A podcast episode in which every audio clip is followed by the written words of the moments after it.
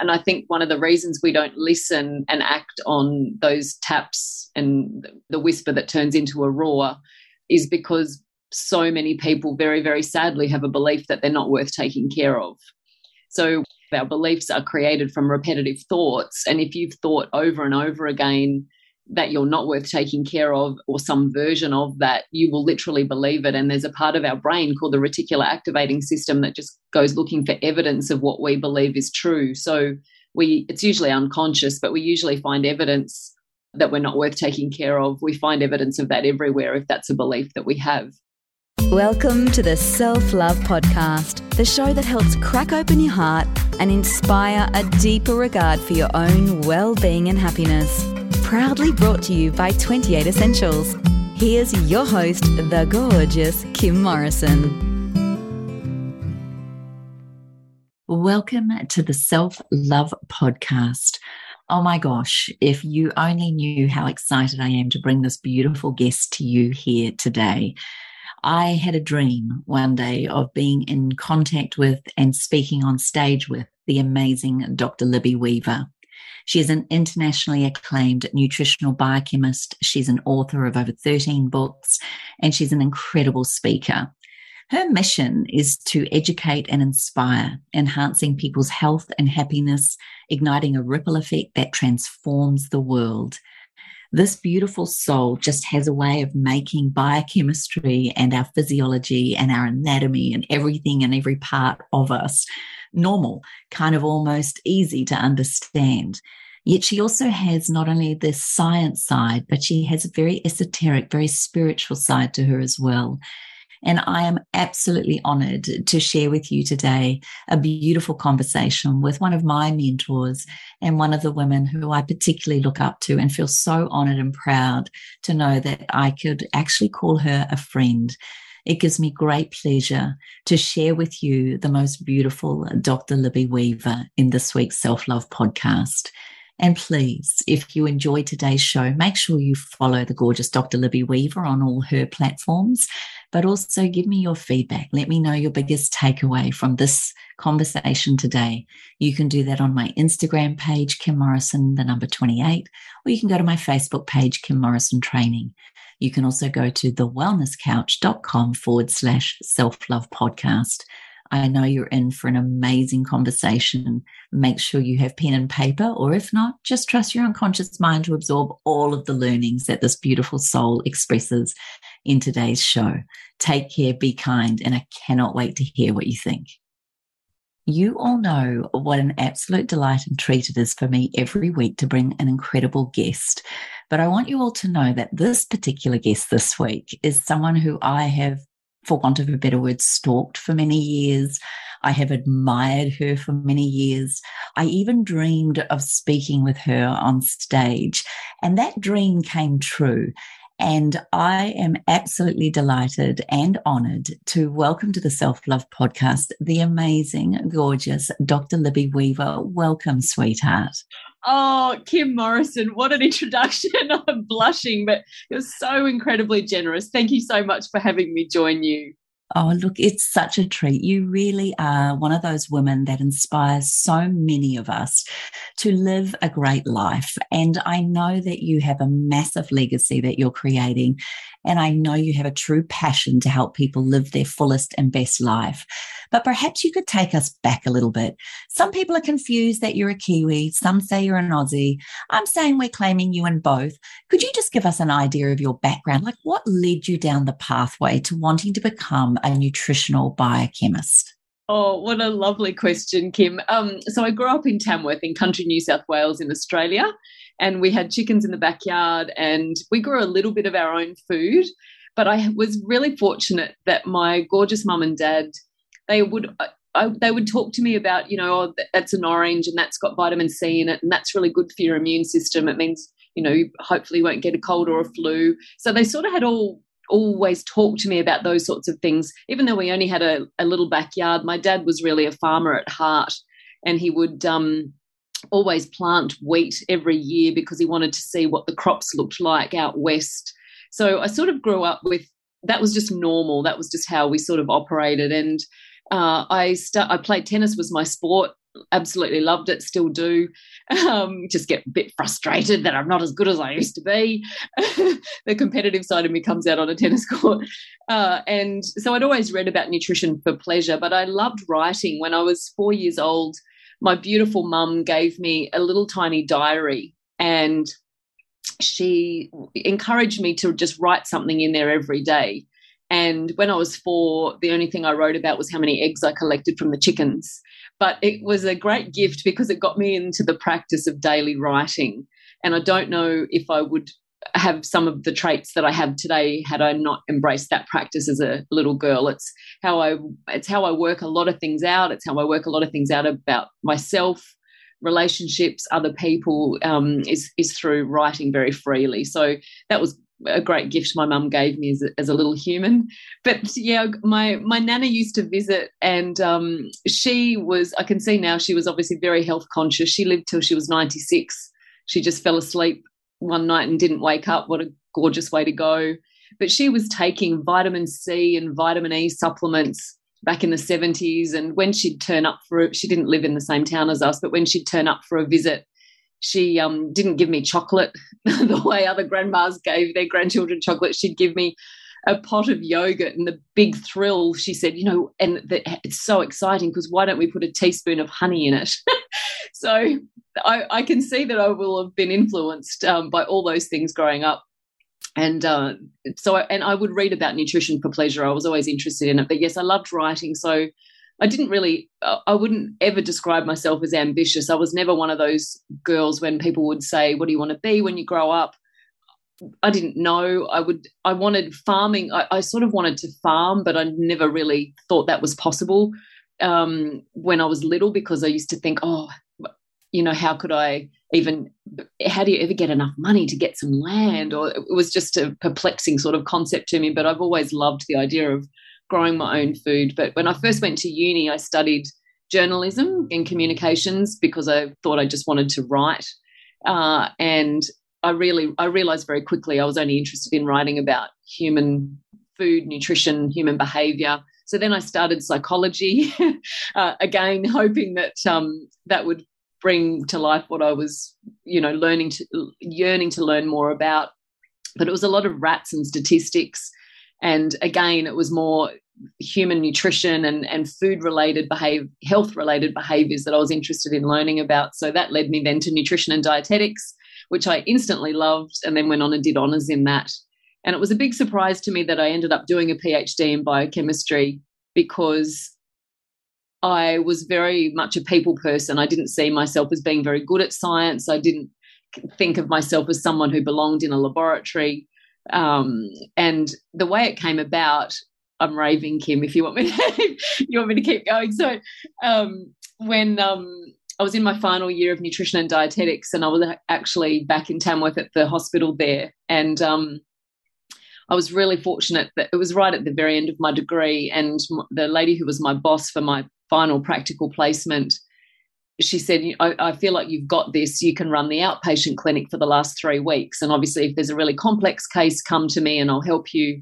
Um, but I feel like, you you know, you, you're, you're right, you can do this. So she let me see the patients in the outpatient clinic. So that obviously the people aren't dreadfully sick. They're not uh, in hospital, but they were coming for things like weight management, management of type two diabetes, high cholesterol, just stock standard things that, because um, I had trained as a dietitian, I didn't ever call myself that, but that, that's what I was working as.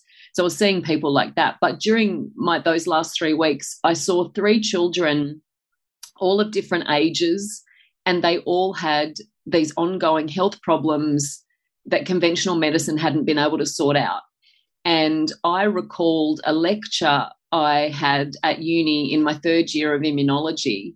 And he was a guest lecturer, and it was an allerg- the guest lecturer was an allergist, so a medical doctor who'd gone on to specialise in allergy medicine. And so much of what he said made so much sense to my brain. And I found myself using what I learnt in that three-hour lecture with these three separate children over this week. And to cut a stupidly long story short, all of them got better just with a really simple dietary change. One little child was completely covered in eczema. There wasn't a spare piece of you know, a clear piece of skin on them. And within four weeks, that was gone. All the redness had come out of it. All the dryness was starting to clear up. uh, just really, really huge shifts for, for these children with a really simple dietary change. And I ended up phoning uh, my professor of immunology, who wouldn't have remembered me from a bar of soap because I was one student amongst five or six hundred in his lectures. And I said, look, this is what I'm seeing and this is what's made a difference. And it's from that guest lecturer you brought in back in nineteen ninety-seven.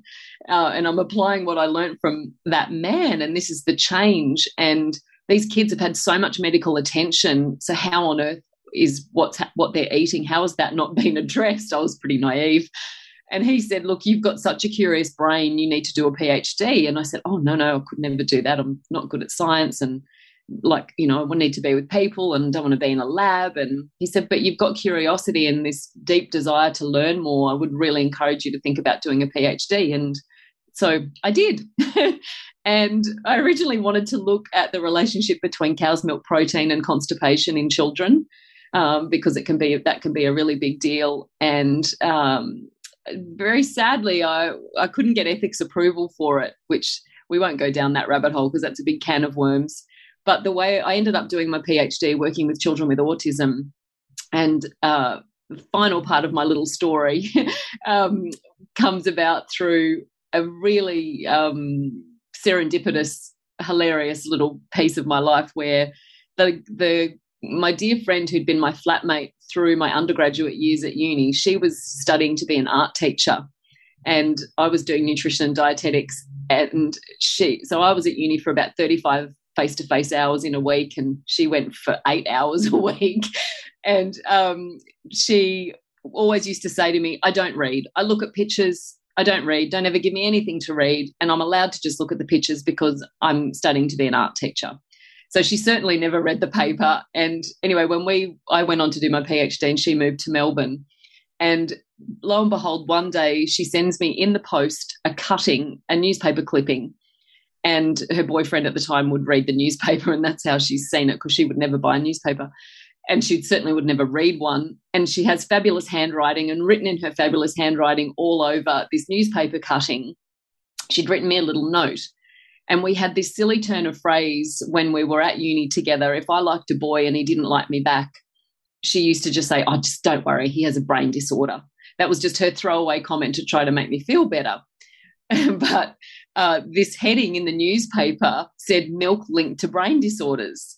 And so in her fabulous handwriting, she'd written me a note saying, this must have been what was wrong with all the boys who never liked you. And she hadn't ever, she hadn't read the article. She just saw the heading and it made her laugh. And so, of course, I then read the article, and it was uh, some original uh, research published by a professor called Robert Cade in America, and he was finding fragments of gluten and casein Uh, in the spinal fluid of people with schizophrenia and children with autism.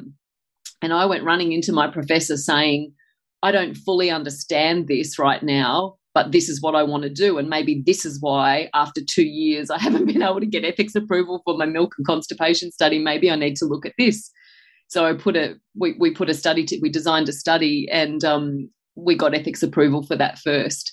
And so that was, and that changed my whole world, Kim. That led me down a path of working with families with children with autism, and I learnt more in those six years uh, and doing that research than I ever would have dreamt possible.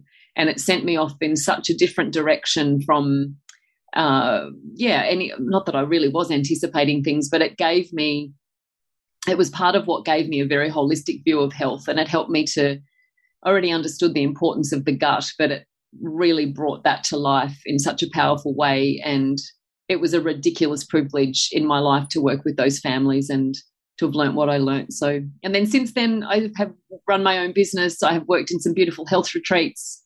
I've written books and get to speak in all different parts of the world, which I love. So that's kind of how it happened, not through any kind of this is what I want to be or do. I just said yes to things that felt right across across my life. Well, there's no doubt that we are very grateful for all of your nerdy curiosity. And there is no doubt that there is something to be said for having an open, curious mind. Doesn't matter what our background or our driver is, but that seems to be something on a health level, at a holistic space. If we can actually get curious about why we think what we do, why we eat what we do, why we don't do what we do, do you think curiosity would be a word that you would use very powerfully with people? And if so, why? It is uh, curiosity is one of the big guns for me. Absolutely, Kim, you've nailed it. So, for example, when I was first working, we were taught that if you just would um, explain to people, encourage people to eat a particular way, then they'd go away and do it. And it's laughable because they don't. There's so there are so many emotions and beliefs linked to our food choices and our lifestyle choices. And so it led me to pose the question what, along the lines of what you've just said, why do we do what we do, even though we know what we know? And so when pe- to help people start to dig into this, it might be I'd get them to start to notice their language patterns. So they might say, I ate too many chocolate biscuits. But what m- most people do after that is place a comma in that sentence, and then a lot of judgmental words follow. So I ate too many chocolate biscuits, therefore I'm hopeless, I'm pathetic, I have no willpower, something along those lines. Now, we're not taught to question our thoughts. We're not taught that all of the things that we think aren't true. And so if you never question that thought, it will bec- repetitive thoughts become beliefs. So if we're never taught to question that thought, we will then start to believe that we're hopeless and pathetic and we have no willpower. When if we could bring curiosity to that scenario, if we could say, I ate too many chocolate biscuits, and then put a comma in the sentence and say, I wonder what led me to do that, you're going to gain so much more insight with the view to potentially not doing it as often. So when, because when we pass judgment on ourselves or others, we go blind to any kind of insight. Uh, our brain is very different when we're in that judgmental place rather than open to learning, which is what curiosity prompts. So when we say, uh, you know, I wonder what led me to do that. Well, maybe you were hungry. Maybe your lunch was really inadequate and you're not eating enough carbohydrates or not, not enough fat or not enough protein at lunch. And so you physically needed some food there in the middle of the afternoon, and that's what led you to eat too many chocolate biscuits. So you can, if your curiosity leads you to see that it's an inadequate lunch and you're actually hungry, then let's change your lunch. Or if you're someone who does well with afternoon tea, let's organise your afternoon tea. Let's make some yummy little bliss balls that you've got in your fridge or freezer ready to go there in the middle of the afternoon. Or if when you ask that question, I ate too many chocolate biscuits, I wonder what led me to do that, if you can see, for example, that you just had a meeting and someone in that meeting said something and it did it actually hurt your feelings and you put on a brave face, but you've come out of the meeting feeling judged or feeling like a particular colleague is disapproving of you, and so that's what led you to smash the chocolate biscuits. And so you could think, okay, well, did that actually help? Did that alleviate the hurt? Well, no, it didn't. Okay, that's not a useful strategy to to try to deal with my hurt feelings with my colleague. I wonder how else I could do that. So curiosity leads us obviously to learning. Curiosity is very opening and expansive, Uh, as opposed to to judgment of ourselves or others, which is um, very restrictive and it closes us down. So I love curiosity. I remember very distinctly when we I had the privilege of attending your Beautiful You retreat, which I'm excited to see are back on the, the menu, so to speak. Um, but one thing that I've noticed, you it's, it's not a mistake that you started with psychology. When I hear what you're saying now, you're going into the thought processes, the way we think, the way we feel, maybe events that have occurred in our lives that have made us believe something and therefore we think it's true. But nothing is actually true, and everything is up for debate, and everything is a possibility, and everything can be changed. It just takes commitment and that curiosity. But I'm really curious from your perspective, how come then in nutrition degrees or dietetic degrees, the psychology side of it doesn't seem to, and correct me if I'm wrong, there doesn't seem to be a big element in that. Is that true? And if not, why not? Uh, so in my degree, we had to do three years of psychology. So it was built into the degree um, to, because obviously understanding food behaviours and food choices is is part of it. But it was focused more around uh, disordered eating at the time, so anorexia, bulimia, uh, and uh, binge eating, overeating. It was focused more around that. And so there was definitely, we had to do three years of psychology within nutrition and dietetics to get our degree, so there definitely is some there.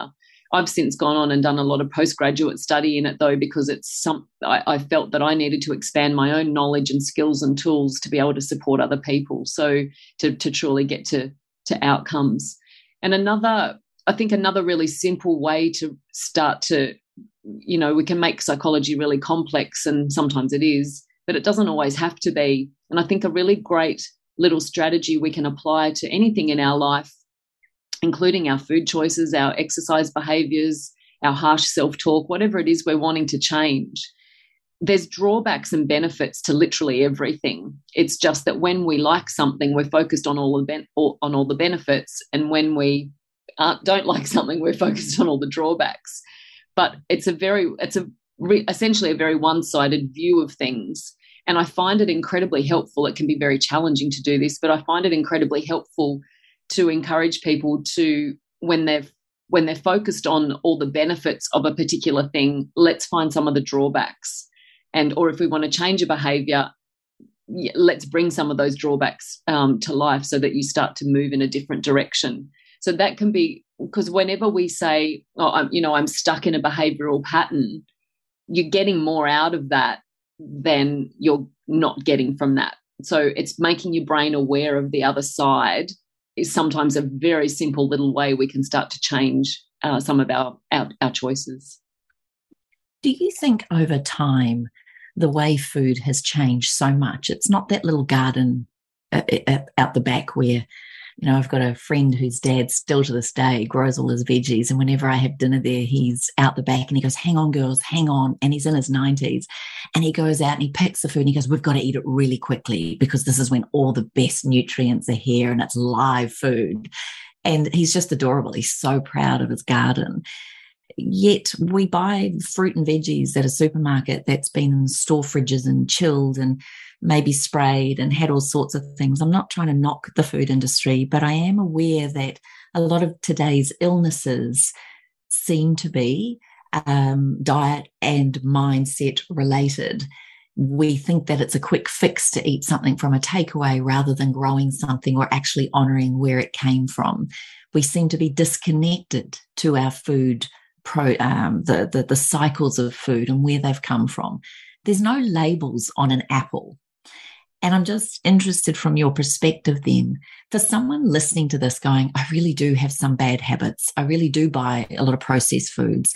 What are some of the tools, tips, or techniques that you would suggest to someone to get back to eating food without labels? So if you think there's thirty-five eating occasions in a week, so we'll say Three, seven days a week, three main meals and two snacks. Now, some people will eat way less frequently than that, and but some people will eat more frequently than that, but we'll take thirty-five as the average. Let's say right now seven out of that person's thirty-five meals are made from whole real food and foods without labels. If you just include one more real food meal or drink or snack per week, just one more per week, which I don't think is overwhelming for an individual or a family, within two months, you'll be at fourteen or fifteen out of your thirty-five meals and snacks at being based on whole real food. And in you'll, in doing that, you'll have doubled the amount of nutrition going in. You'll have also started to minimise some potentially problematic substances going in, so added sugars and all sorts of fake food ingredients. For example, preservatives are not added to food to help human health in any way. They're there to extend shelf life so that that food, that product has more chance of being sold. Now, how does a preservative work? Well, it prevents bacterial growth so that the food um, doesn't go off. But in our in our large intestine, we've got anywhere between half a kilo and four kilos of bacteria in our large intestine.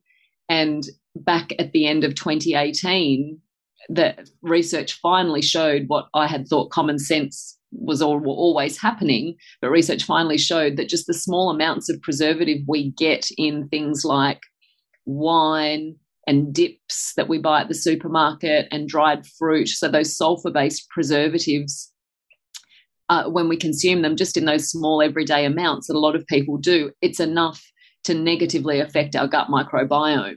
So when we st- when we think, okay, I'm just going to include one more real food meal or drink or snack per week in the goal to increasing, you know, the number that I do out of thirty-five in a week, you're minimizing your exposure, your consumption of some of those potentially problematic substances that you won't even realize uh, over, over the long term can be very hurtful to to our health. So that's a simple little decision you can make that I don't think is overwhelming. And that's the key, isn't it? Not to be overwhelmed. Have you been fascinated in the last decade even, the absolute interest and research going into the gut-brain connection? And if so, do you think that we think from the gut, or do you think the brain is where we think from? What's your analogy on this gut-brain? Well, both, because, well, one doesn't operate without the other. And as I'm sure most of your listeners know, Kim, it is a two-way communication street. So I actually still think we know very little about it. I think our understanding of it is probably not even one percent of the enormity of what's going on. It's wonderful that we're learning more and more about it, but I still think it's a bit minuscule. But um, I can remember, you know, when doing a nutrition and dietetics degree, you're taught that the only thing that influences body shape and size is the calories you consume versus the calories you burn. And so then lo and behold, when research started to show around two thousand eight that the types of gut bacteria you have that make up your gut microbiome can influence what calories are worth, can influence, we, we've understood for ages that they influence the immune system. We've under, we have understood for quite a while that they produce, that neurotransmitters are made in the gut. We understand that most of the immune system actually lines the gut. But when when research showed that uh, those gut bacteria can influence what calories are worth, I think it was a, a big wake up. But it didn't get nearly as nearly enough coverage, and I find that a lot of people still don't realise that. So, as far as thinking goes, I I see it more as uh, I think they I think both think, and I think they both are communicating huge amounts of information uh, to us. I'm, I go more along the lines of listening to an inner voice, and I think some people can f- literally feel that in their bodies. Others see that voice as being outside themselves, but there's definitely, we all have a voice that has our back, and there's a voice inside us that knows when, what we need to eat. There's, there's a voice inside us that knows when it's time to go to bed, you know, when we're sitting there trying to smash out a few more emails, but we don't always listen to that voice. So I don't sort of mind where anyone tunes into that voice from. It's just that voice of wisdom that has your best interests at heart. Do you think then that inner voice, that inner knowing, that inner intuition, is it because of all the toxicity, not only in thoughts, not only in our environment, not only in the things we put onto our skin and into our body, that inner voice, you know, I've, I've heard it, I've heard the term, you can get a tap, a whack, or a Big Mac. And so we get these little taps, like it might be a headache. We get these whacks. Oh, I just feel so sick every time I eat that. And then you get a Mac where you're actually hospitalized or you're put on medication. Why do we ignore that voice? Why do we not have a trusting? Where have we lost touch with our innate intelligence to understand that those voices, those whispers, those talks, those reactions in our body are actually a way of our keeping us in homeostasis and healthy? I so agree with what you're saying, and I think one of the reasons we don't listen and act on those taps and the whisper that turns into a roar is because so many people very, very sadly have a belief that they're not worth taking care of. So our beliefs are created from repetitive thoughts, and if you've thought over and over again that you're not worth taking care of or some version of that, you will literally believe it. And there's a part of our brain called the reticular activating system that just goes looking for evidence of what we believe is true. So we it's usually unconscious, but we usually find evidence that we're not worth taking care of. We find evidence of that everywhere if that's a belief that we have. So if we track it back, when we're, if you think about a two-year-old little girl and imagine you're looking out your kitchen window and she's playing happily, contentedly by herself in the backyard, and um, you know, she's there and got a pretty dress on, and she holds a dress out and she's spinning around going la la la. When you look out at that sweet little person, she knows she's special, but there's not a, but she's never separated from that. So she doesn't know any different from that. She just knows that she's special. And you're looking out at this sweet little girl and imagine she's wearing a pretty dress and she's just spinning around going, la, la, la. She knows she's precious. She knows she's special, but it's not a conscious knowing. She's just never separated from that. She, it's, she, she was born as that. But we start to make observations from the looks on people's faces, what they do or don't do across, as we grow up. And when we're and we start to create meanings about who we must be for those people to get those looks on their faces or do or not do certain things, it's just that, and it's because when we're little, when we're young, from an emotional maturation perspective, we're egocentric. And sadly, some people never change. But when we're little, we're supposed to be egocentric. And all that means is that you think that everyone in your world is the way that they are because of you. So when they're happy, you think it's because of you. When they're grumpy, you think it's because of you. You have no ability when you're two or four to look into someone else's world and see that they're grumpy because they've just been made redundant and they don't know how on earth they're going to pay for your education, for example. So we think it's because of us. And so when we are at such a young age and we feel in our physiology, we feel uncomfortable or uncertain, or we might feel frightened, when there's when the consistency of a pattern of behaviour in the people who give us food and clothing and shelter, when that ch- when their pattern changes and we get confused or uncertain or frightened, as I said, as you raise that beautiful word homeostasis, Kim, the body and our psychology and literally every cell in our body will work to get us back to homeostasis, to get us back to balance. And so in those moments when we're not understanding our parents' behaviour when we're very young, we've got to, we have to try to make sense of it. But we because we can't see that they are the product of their joys and their challenges up until this point in time, we, we don't have that emotional capacity at that age. The only choice we have to try to make sense of the chaos that we are experiencing, whether that's full-on chaos or just a little bit of chaos, the only choice we have is to create a belief in our own deficiency.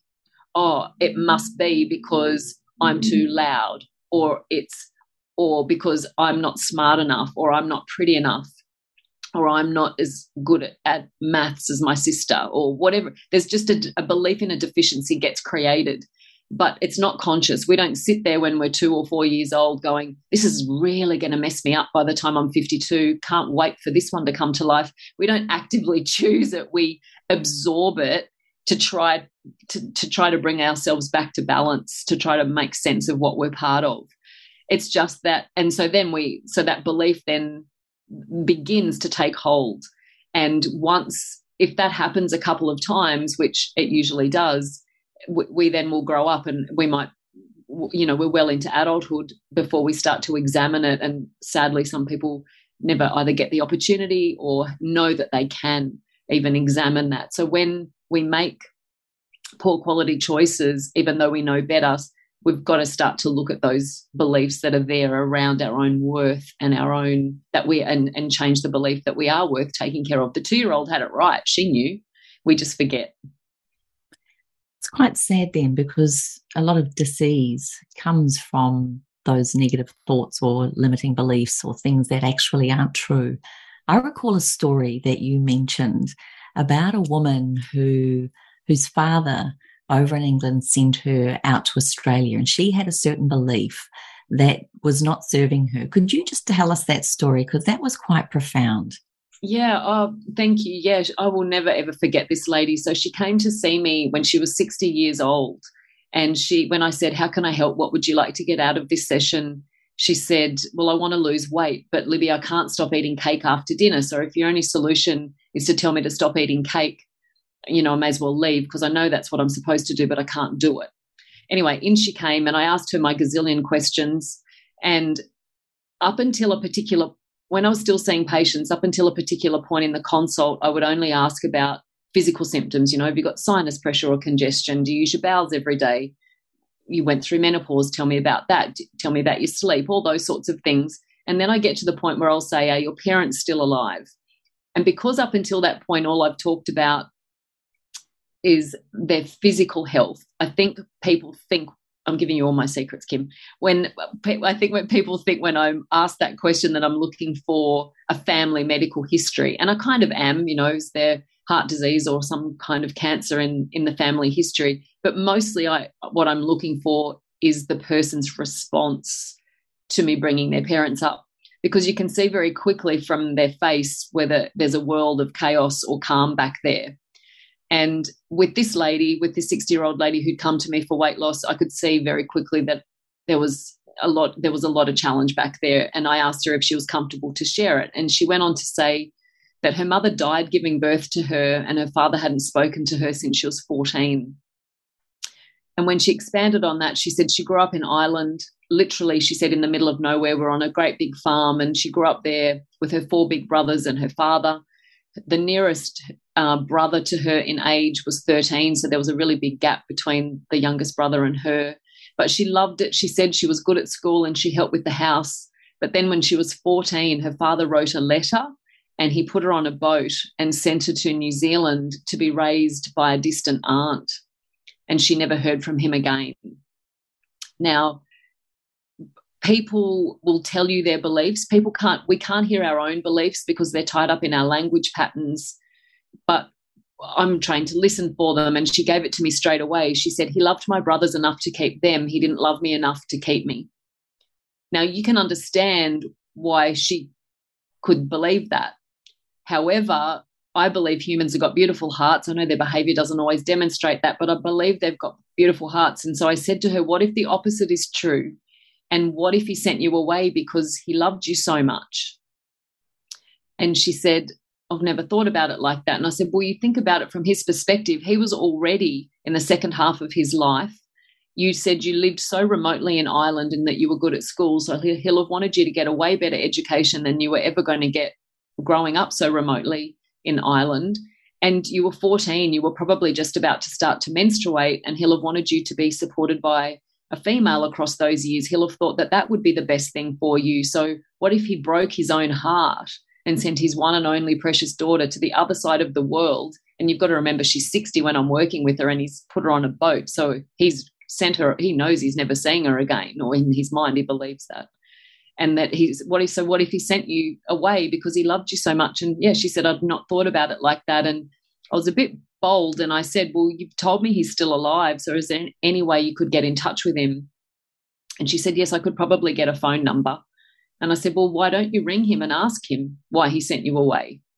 And still to this day, I'm just so astonished and so blown away by her courage. She rang him up and she asked him, I can hardly say this, and she asked him why he sent her away. And he gave her a version of what I just said to you.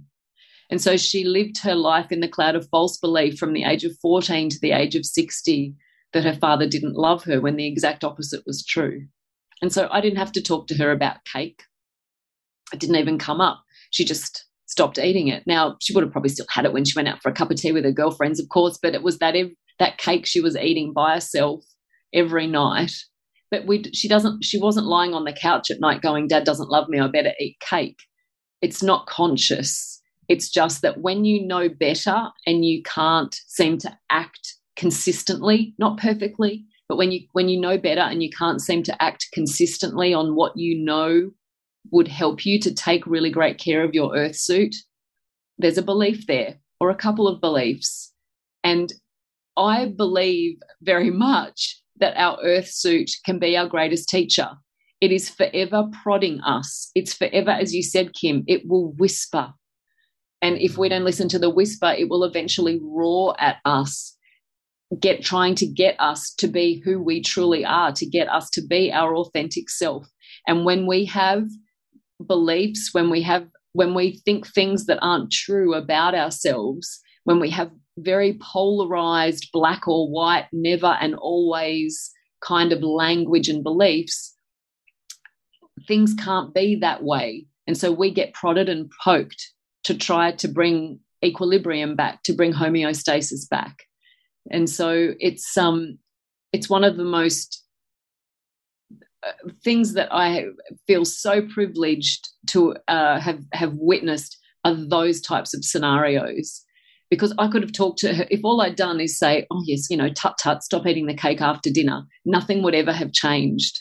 But she was so brave and and phoned him. And also, wasn't she fortunate he was still alive, because we don't always get to have the conversation. So there'll be some people listening who think, oh, I, I would love to think that I could do that, but I can't because the person's passed away. So we then have to do, we have to open to possibility, to the possibility that it's the opposite to what we think, before we can bring harmony back back to ourselves. It's a bit like Byron Katie's work, the turnaround. How would you be without that thought? That's such a powerful way to get curious as to why we think and do the things that we do.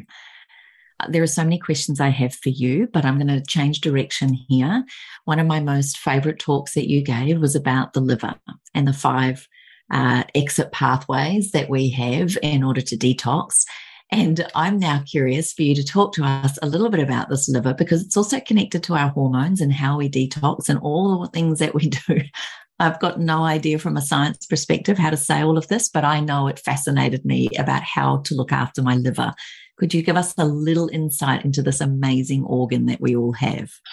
Oh, yes, with pleasure, Kim. So obviously, let's let's firstly talk just briefly about detoxification, because it gets a lot of confusing press. So biochemically, all detoxification is is a change process. So the liver takes substances that if they were going to accumulate in your blood, they'd be harmful to you. The liver takes those substances and converts them into a less harmful version so that you can then get rid of them in your urine or your feces. So it's a very precious organ. It also stores nutrients. It produces bile that we need to digest fatty substances, as well as detoxify fat-soluble problematic things like pesticides. Our own sex hormones are fat-soluble. Uh, so we need, and they have to be detoxified, they have to be changed before we can get rid of them uh, as well. So the way, a good way to look at it is that there are, there are three stages to detoxification, but two of them happen in the liver. So I'll use estrogen for our example.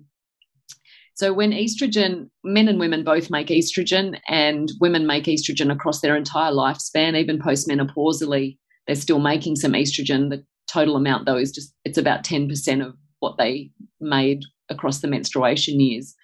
But my point in saying that is we've always got to be able to detoxify estrogen. We've always got to be able to uh, get rid of it out of our body. We don't want to recycle it, even postmenopausally, or even just as importantly, if not more importantly, postmenopausally. So when it, when your body makes estrogen, whether it's made by your ovaries, by your body fat, the body can also convert androgens, which are things like testosterone. The body can convert testosterone into estrogen. So wherever the estrogen has come from, it will bind to a receptor site, an estrogen receptor. And once it does that, it will, it, and it exerts its lovely or not so lovely effects. Once it's exerted its effects, it then falls out of the receptor site. It's run out of puff, and a new unit of estrogen can come along and bind to that receptor. But when it falls out, when it's run out of puff, it doesn't just evaporate Or, or leave the body. It's got to be delivered to the liver to be detoxified before we can get rid of it. So a good way to picture what goes on is that the estrogen knocks on the front door of the liver and says, will you let me in? I've got to undergo my first phase of detoxification. And that first, those the pathways, the biochemical pathways involved in phase one detox use all sorts of different nutrients. Iron is one of them, and iron is the most common nutritional deficiency Uh, amongst Australian and New Zealand women, particularly of menstruation age, pregnant women and, and children. So, you know, we need iron for energy, but we need iron for so many things to work properly inside of us, including phase one detox. We need iron to be able to produce thyroid hormones. It's a really important nutrient. So uh, the estrogen arrives at the front door of the liver, undergoes phase one detoxification. So its structure is slightly changed. And then we want it to go as quickly as it can straight into phase two liver detoxification, which is a whole new set of biochemical pathways. And to make those run smoothly, we need things like sulfur, which we get from our uh, brassica veggies, our broccoli, cauliflower, kale, Brussels sprouts. We get sulfur from garlic, onion, and shallots. It's also in egg yolks. Uh, we need amino acids that we get from our protein foods to run these phase two pathways. So our nutritional status has an impact on the efficiency of these. However, there are substances we might be consuming over our lifetime that can make these phase two pathways very slow and not work efficiently and efficiently at all. And alcohol is one of the biggest disruptors to phase two liver de- detoxification pathways, which is why alcohol has such can have such a significant impact on estrogen metabolism. But anyway, let's imagine that our estrogen has zoomed through phase one, zoomed through phase two. A good way to picture it is that it has been spat out the back end of the liver inside a sealed envelope. And then the bile will take that little sealed envelope of almost detoxified estrogen and it will deliver it to the gut microbiome. And in the gut microbiome, we have some bacteria in there that are called the estrobilome, and they're the bugs that just deal with estrogen. But some of those bact- some of those species can they make an enzyme, and we don't need to worry about the big silly word, but I'll say it because some of your listeners will be geeks and they'll like the big silly words. But the enzyme is called beta-glucuronidase. And so if we've got bacteria producing too much of that enzyme, that enzyme can open the envelope that estrogen is in. And so if the envelope opens and the estrogen comes back out of the envelope, you end up recycling that estrogen.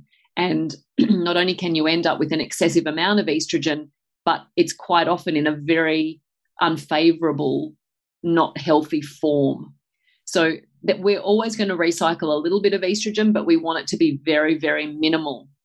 And so the way that we want to ensure that is by looking after our liver uh, with by eating primarily whole real foods, by minimizing liver loaders. There are some beautiful herbs, Saint Mary's thistle, globe artichoke, gentian, turmeric that the liver loves.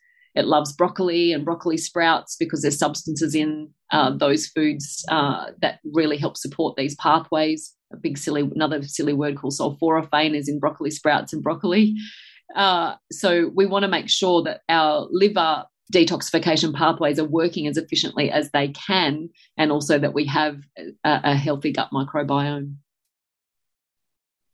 Wow. And you know what? When I hear you say it, I feel like such a geek and like I really understand it, and I'm just going to repeat it back to you and then I get stuck. But I, I feel like at an innate level, we understand this. We know when we're eating things or doing things that aren't serving us. Can I ask just a very quick question then, a hot flush then for menopausal women? Is that to do with that estrogen and the recycled estrogen, or is it something else? So it depends. The first thing I will always do for someone who is experiencing hot flushes is address their liver. So, for example, if a lady, if someone came to see me and they were having twenty hot flushes a day and they were really debilitating, I'm not going to address sex hormone levels initially. I'm going to focus on the liver, and then I'm going to see what's left over. So four to eight weeks of a real proper, genuine focus on looking after the liver, eating primarily whole real fo- foods, min- ideally no alcohol for the four to, four to eight weeks to see what happens. A lot of women's hot flushes are one hundred percent driven by alcohol alone, unfortunately. I know it's sad news for, for people, but um, it's just the reality sometimes of, of the heat. But anyway, so big focus on the liver first, and then let's say the, the lady then says, okay, well, I went from twenty hot flushes a day to three, so massive difference, and I'll say, well, are you comfortable with that? Can you live with that? And some women can, they they feel huge relief. And whereas others are, no, I still need to get rid of these last three. So then it might be appropriate uh, to start to focus on uh, either the the loss of progesterone or the loss of estrogen that can be driving the, the hot flushes.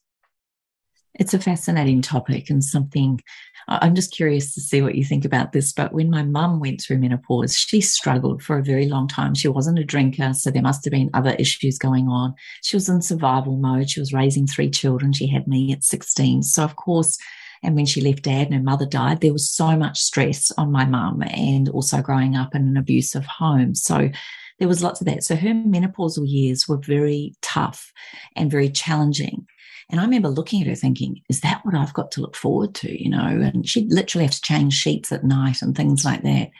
And she looked around at me one day, Libby, and she said, oh, no, you won't have a problem with, with menopause. You're really in touch with your femininity and you're really aware of your own self. I don't think you'll have a problem. And I just sort of took that with a grain of salt. But I have to say, I'm so grateful that my menopausal years have been quite relatively unscathed, so to speak. It is a natural part of humans, of women in particular, to go through these phases. We seem to look at menopause as bad or or past it or over the hill. What would be your message to a woman who's menopausal or postmenopausal from the heart? What would Doctor Libby say to this beautiful woman? Your wisdom can now express itself fully uh, and and consistently, rather in the ebbs and flows that uh, were on offer in the menstruation year. So the wisdom is consistent postmenopausally. I actually think that um, menopause is an evolutionary adaptation to allow us to be of greater service, because we lose, we don't have to focus so much on our family. Or I know there are unique situations, and we do. And we can, I think, come back to ourselves, and it's a very expansive level of service is what I'm talking about. So that service might be learning more about psychology or human behaviour, and then it shows up simply in the language, in the conversations you have with people. So I don't necessarily mean you go be of service and run yourself ragged, not that at all. When we do things out of duty, it's very depleting, and when we do things from a place of authenticity, it's incredibly energising. And I, I think the whole peeling back process, the, the, the symptoms that we experience, they're just trying to make us more of our authentic self. And so at menopause, firstly, if there is suffering, I would always, so yes, the drop in the loss of progesterone, progesterone is such a buffer to us feeling good because it's such an anti-anxiety agent and a diuretic, and it allows our fosters good thyroid function. It does so much for us. So, but what I like to explain in my work is that quite often we have iron deficiency from a very young age because we've restricted what we've eaten. We start, to, we produce a lot of stress hormones because we're worrying about genuine stress or perceived stress. We start to accumulate fat in our liver from poor quality food choices, too many takeaways, too much alcohol. That then changes estrogen metabolism further. It can make our periods heavier across the menstruation years. Uh, we then become even more iron deficient because of all of that blood loss. Then the thyroid packs it in because you need iron to be able to make thyroid hormones properly. Then you hit perimenopause and you lose the protection of the progesterone because it's buffered you from all of this other stuff that's been going on for ages. And then we blame it on perimenopause and menopause when there's a chance that with what I've just described, there's a chance that some people are probably insulin resistant as well. One in two adults in the Western world are insulin resistant. That makes all the symptoms of menopause worse. So it's all this, all these other biochemical changes that can lead us to feel lousy. So it's, again, why I get excited about addressing all those other symptoms, because menopause does not have to be the struggle that that it is, as you just shared, Kim. It is possible for it to be a far gentler transition, not one that is really chaotic and very harsh. And so when we come into those years, um, once menstruation ceases, I've, I, my sense is that it's a time for us to become even more of who we really are, to let go even more of the people-pleasing that might have kept us, uh, might have sustained us, um, not necessarily in a healthy way, across the menstruation years. So there's, there's a genuine expansion and a true ability to serve on an even greater level. And, um, yeah, that, that's I feel that that's um, a really important thing to tune into. Yeah, I think it's so true. And rather than seeing our hormones as a curse or any stage in our life as a curse, I know there's so many topics I want to talk to you about, but I appreciate your time. There are so many books you've written, so many cookbooks, so many amazing, your cards, your programs. Libby, can you shout out to yourself all the things that you have on offer, um, and maybe where we can find out more information from you? Um, but in particular, at the time of this recording, you're actually on the road, and I'd really love it if anyone happens to hear this to get the opportunity to hear you. Perhaps give us a little idea of what we can find on your website, your products, your things that you've created, and then, of course, your On the Road tour. Oh, thank you, Kim. Yes, so uh, I'm, I've just started my first live speaking event back since um, twenty nineteen, and it's called What's Up With Your Hormones. So I'm travelling throughout Australia across September uh, sharing uh, lots of hormonal insights. And then for people who don't live in the towns and centres where I'm going, or they live overseas, uh, then I have an online version on October the fourth. So you can read about all of that at my website, which is D R Libby dot com, so D R L I B B Y dot com. And on my website, yes, you can see the thirteen books I've written. I have a number of online courses. So I have a detox course. I have a Rushing Woman Syndrome course. I have a Weight Loss for Women online course. I've never weighed a patient in my whole clinical life, never had a set of scales in my office, because I my work, a lot of people believe they've got to lose weight to be healthy, and I'll teach you the opposite. You've actually got to be healthy before your body will let go of it. So, for example, with insulin resistance, the, the fat is on the tummy because of insulin resistance, whereas most people get told, no, no, just lose weight and the insulin resistance will go away. So it, it'll give, it reframes things for people. So yes, all of that's there uh, on my website, which is D R Libby dot com. And from your perspective, Libby, growing up and all the things that you've experienced, I would imagine the audience will be dying for me to ask this. Does Doctor Libby Weaver ever stuff up? Does she ever have bad days? Does she ever have moments where she doubts herself or has that inner voice that questions what she's doing? And if so, oh, she's human. And what do you do when you have any of those thoughts, feelings, or emotions? So, I've, so I I use it. I don't waste it. I see it as an opportunity to learn something. It's, for me, it's a prod to that I'm out of balance, that I'm not in homeostasis, that I've got a one-sided view of something. So I, I use the experience, and it helps me to, a question that really helped me many years ago now is, because I felt sensitive to others and others' perceptions, I would think, I wonder what's going on for them. And that helped me, obviously, to shift the focus from myself to the other person, and to check in with other people, to care, you know, very deeply about what others might be going, what, what might they might be going through. And I use, obviously, journaling has been something that I've used my whole life to, to gain insight. So I do my absolute best to be emotionally responsible. So when I experience a really strong emotion, I my choice, and I'm not suggesting others do this, but my choice is to not vomit that over other people. So I notice the emotion and get very clear about it, and then I work out what's led me there. And I see it almost like a stone being thrown across a pond. Oh, yep, that person said that, then that happened, then that, then that. And I can see the ripple effect of a statement that might have been made three days ago, and now I've got this uncomfortable, twisted up knot in my belly. And I realised, I wrote a book, The Invisible Load, a couple of years ago, and I wanted to change the conversation about stress, and rather than us just say, oh, how do we manage it, it's just how life is, I wanted people to I wanted and you know we, we say that we teach what we need to learn, hey and w- what I dug into with that was, ultimately, we have traits, as in T R A I T S, we have traits that we need other people to see in us.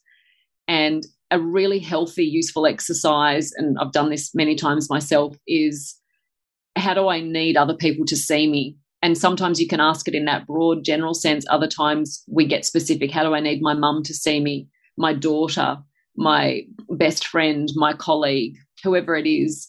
And there's no right or wrong. There's just the traits that are unique to you. So really common words that I've heard others say, and some of them are common to me. I need people to see me as kind, thoughtful, selfless.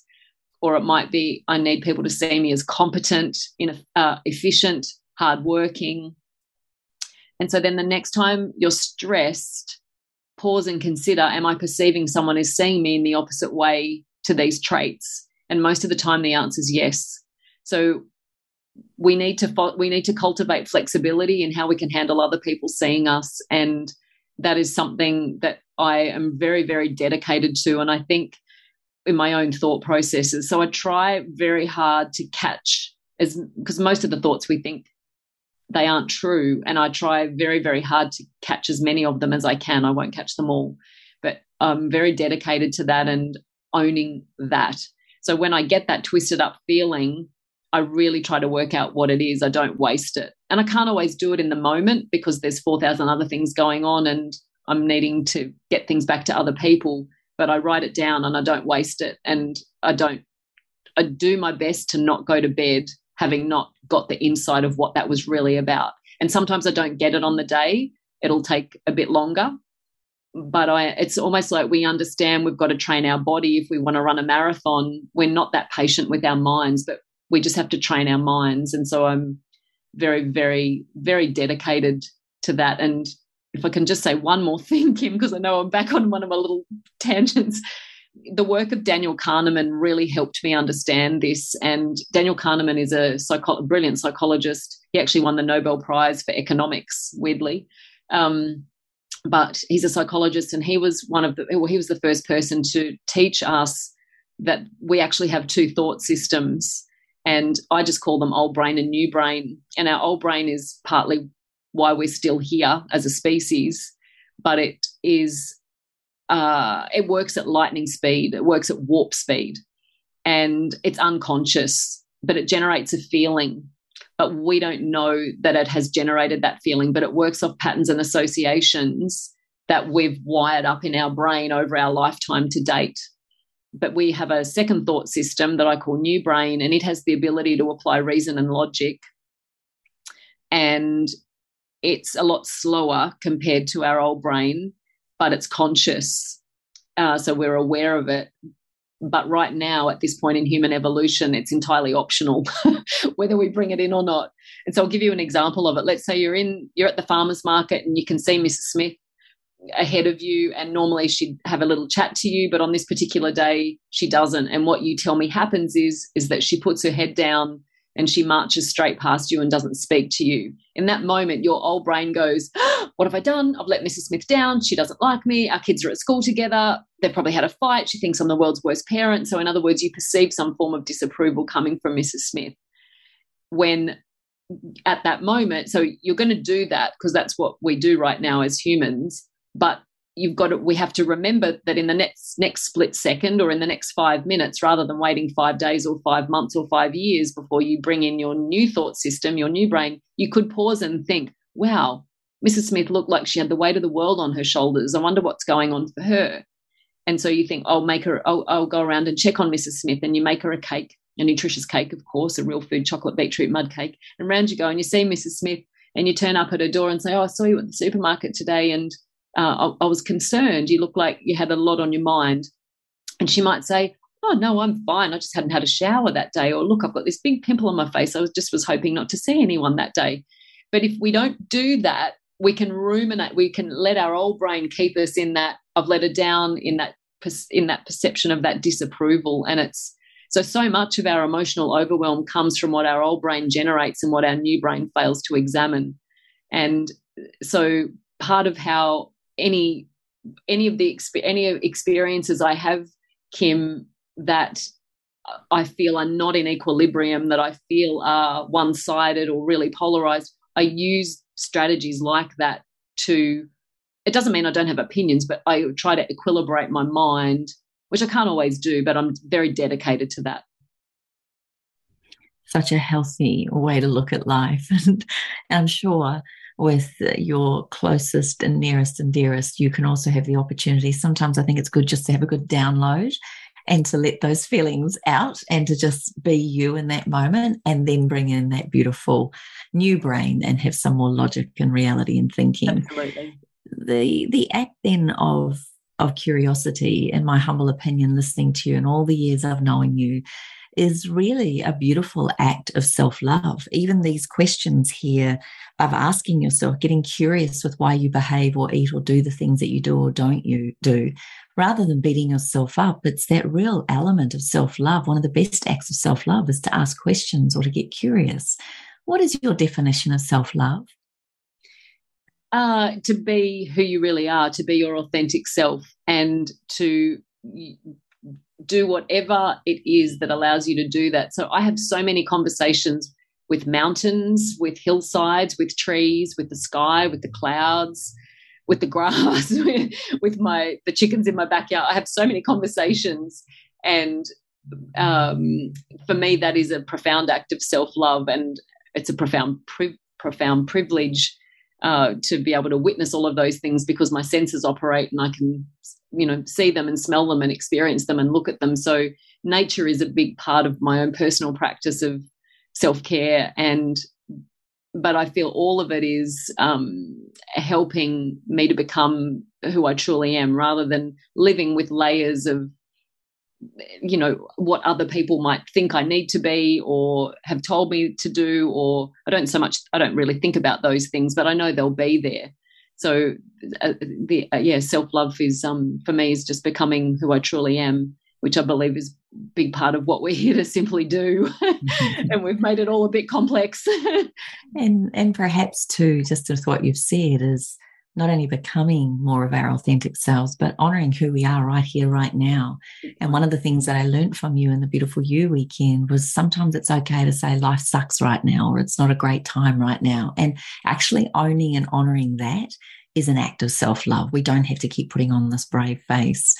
You, I just want the listener to know that for many years, as I said, I had a picture of you on my vision board, and it wasn't in a creepy, stalky way. I actually had a vision that one day I'd get the opportunity to stand on stage with you. And the beautiful James and Laurentine from Food Matters put on an event in Brisbane. And not only did I get to stand on stage and be my cheeky self and have a beautiful audience of amazing humans that were in that room, but my favourite, Doctor Libby Weaver, was also speaking. And then we were all invited to stand out on stage. And I think you and I hugged and cried and laughed. And but what was fascinating, and this was not planned, we both had on black boots, blue jeans and a white linen shirt from memory. And I just remember looking at you and people were saying to me, oh, you look like Libby, or, oh, are you are you two related? And I was like, oh, please, I'm going to take it on. I just want everyone to know that, yes, actually via osmosis, touching her, I am related. Oh, and I am claiming her as my other sister from another mister. But what a treat that was. And it is a reminder for me of journaling, visualizing, putting it down, making it come true. I know that probably doesn't sound very big to you, but it was such an epiphany for me. And I just want to thank you for being so open and so generous and so authentic and so loving. And I just, from my heart to yours, Libby, I just, I just want to say thank you. Oh, Kim, thank you to you for all of the joy and the love you put out in the world. You are one of the most loving humans I have ever had the privilege of meeting. You emanate it. You light up a room when you walk in. It's a it's a privilege to know you. And that time we had on stage at that event was hilarious. Yes, you and I laughing one minute, crying one minute. It was such a hoot. It was such a joy. And yeah, we looked like sisters up there dressed the same. It was hilarious. I know. I can't wait. What are you wearing on Tuesday? Just letting yeah. everyone know. Um, I, when this goes to air, the day this goes to air, this evening, I have the privilege of witnessing and listening to Doctor Libby doing her beautiful talk around hormones on the Sunshine Coast. So please go to her website and find out where she's speaking. And like she said, if you can't make it, fourth of October, put it in your diary.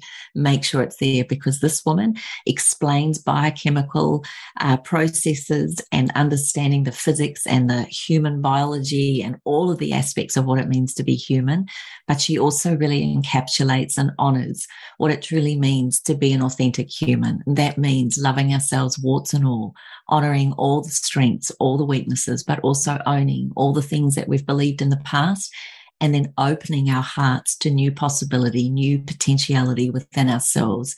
And that really is the gift that I've taken from you. And perhaps one of the other things that I would say is, you talk about, and I may have the number wrong, you can correct me, but I, from memory it was we have fifty trillion cells, give or take a few, um, that make up our being. And one thing I took away from you, and I can imagine looking down the barrel of a microscope, if I can look after one of those cells and repeat that fifty trillion times, in other words, honouring the fact that every single thing I put into and onto my body, what I read, what I work on, what I'm listening to, who I am around and surrounding myself with, actually alters every single one of those fifty trillion cells. And I think it was your ability to teach us to look down that barrel of a microscope, but also realize that looking down that microscope opens up another whole potential and possibility of honouring every single one of them. It made me fall in love with myself even more. It's pretty amazing and remarkable what these bodies do. And so in closing, I would just love for you to give your final message and perhaps a quote that really means a lot to you right now, beautiful Libby? Oh, if if you knew who you truly are, you would be in awe of yourself, just as you just said, Kim. And I, my my final message is to to to let yourself have what you already have, because when you talk to people who are dying and you ask them what they're going to miss the most in the world, they'll say the most ordinary things, that they'll miss their partner's face or the feeling of their dog's fur under their fingertips or the night sky. And we have all of that right now. So why not let ourselves have what we already have, because that's what joy is all about. And joy gives us an irreplaceable depth of energy. We tend to spend so much time pursuing or being down about what's not happening or what we don't have. And I think instead it's um it can be so It's so heart-opening to let ourselves have what we already have, a beautiful view, watching your child sleep, throwing the ball for your dog, whatever it is. It's it's such a privilege that we that we get to come to Earth School. And, um, and yeah, so letting ourselves have what we already have, I think, is a really, really lovely way to to, to love ourselves and let ourselves have the privilege of this life. Well, what a privilege for all of us to have you in our world. And I want to thank you again for all the work that you do, for all of those years that you spent at university, for all of the learnings that you continue to do, and for all the inspiration, beautiful Libby, not only from us physically, mentally, and emotionally, but very much, I would say, all of that encapsulated becomes then a very spiritual meaning for why we're here. From my heart to yours, you beautiful soul, thank you so much for being on the Self Love Podcast. Thank you for having me, Kim. Thanks for listening to the Self Love Podcast. Be sure to write a review and share the love with your friends and family. And head over and visit Kim and her team at twenty-eight dot com. That's the word twenty and the number eight dot com. Take good care.